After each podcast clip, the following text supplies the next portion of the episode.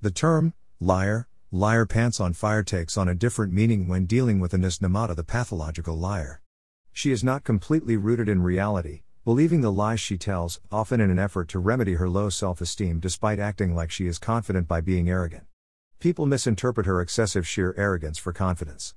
A confident person is never excessively arrogant and rude like Anis Namata is. I don't see why she should be arrogant when her background is very humble. I call her arrogance worthless arrogance.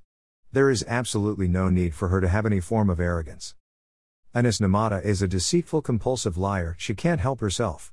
This is not an excuse for her abominable behavior. It is part of her psychopathology. Anis spends her life in a state of delusion, a world of her making. She finds others to share her delusion with her. She tries her best to lie to those who are successful in her eyes in order to play with them and share their lifestyles. At the core of it, Anis is a very small petty minded person who has major tantrums if she doesn't get everything she wants.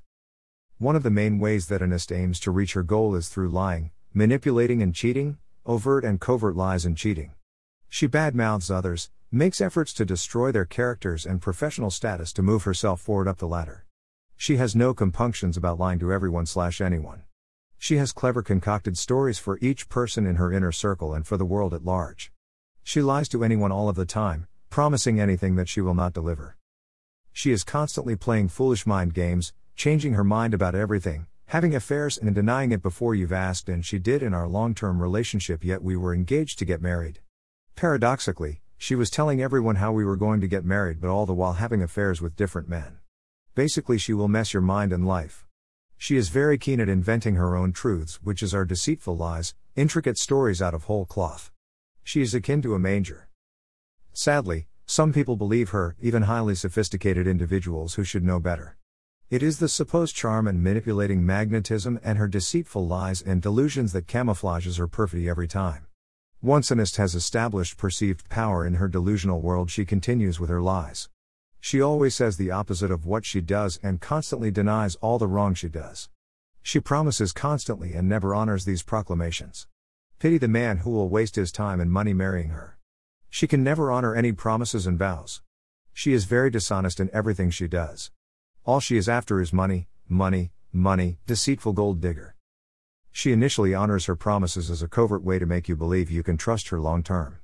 Further down the alley, she will disappoint you by what you will uncover when she greatly disappoints you by the opposite she will do from what she promised. She will do all the wrong and worse she claims she cannot do. She knows that she can create her own reality, and if this involves ripping people off over and over again, or destroying their lives because she is neglectful and cruel, unsympathetic, causing so much stress.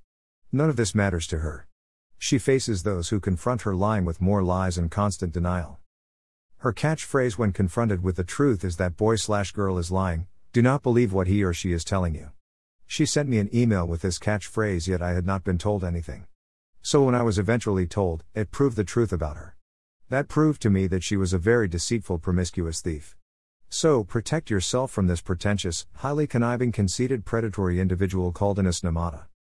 We used to go and pray together on my late mother's death anniversary and tend to her grave, but as soon as Anis ran to other men, the best thing she could do on the day is stay out with men till the wee hours of the morning drinking. However, she says my family drinks, but Anis Namata doesn't drink. That is Anis Namata's respect for someone who has passed away. She does not even mark the passing of someone she looked after in hospital to the end. When asked why she is doing that, all she can say you are spying on me. Very vile and immoral of her. And she has the audacity to write to me I am going to heaven. I don't think we have to work that out.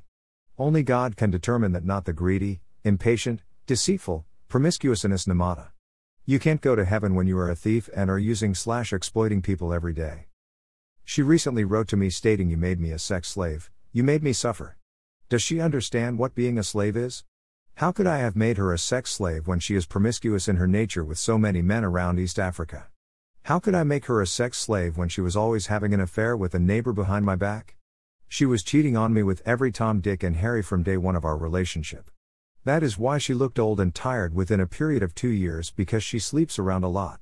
When you look at her, can you expect such stupid crap from her? But she pretends to be what she is not to those who don't know the real her. She has a ghetto mentality that is very deranged. She is an evil hypocrite. I suppose I made her a slave in her delusional mind because I was making her a respectable person. I was wrong to have any respect for her, She wants to be treated and respected in a slutty way. That's what makes her feel good. The moment I gave her everything, respected her, and taught her each and everything, I made her a slave in her head because I was treating her right. So she can go on over bleaching and prostituting herself with every Tom, Dick, and Harry. I couldn't care less. You can never separate the life you live from the words you speak. Class is the impartial, consistent display of emotional integrity. So, what does this say about Anis Namata, who told me that she has two friends who are prostitutes in Kampala and Dubai and do anything with anyone for money? What does she have in common with them if she is promiscuous as well? Guess. Your guess is as good as mine. Integrity is the recognition of existence, the fact that you cannot fake your consciousness, just as honesty is the recognition of the fact that you cannot fake. Ayn Rand. This is not character assassination, this is true real life character revelation. Spam comments are automatically deleted.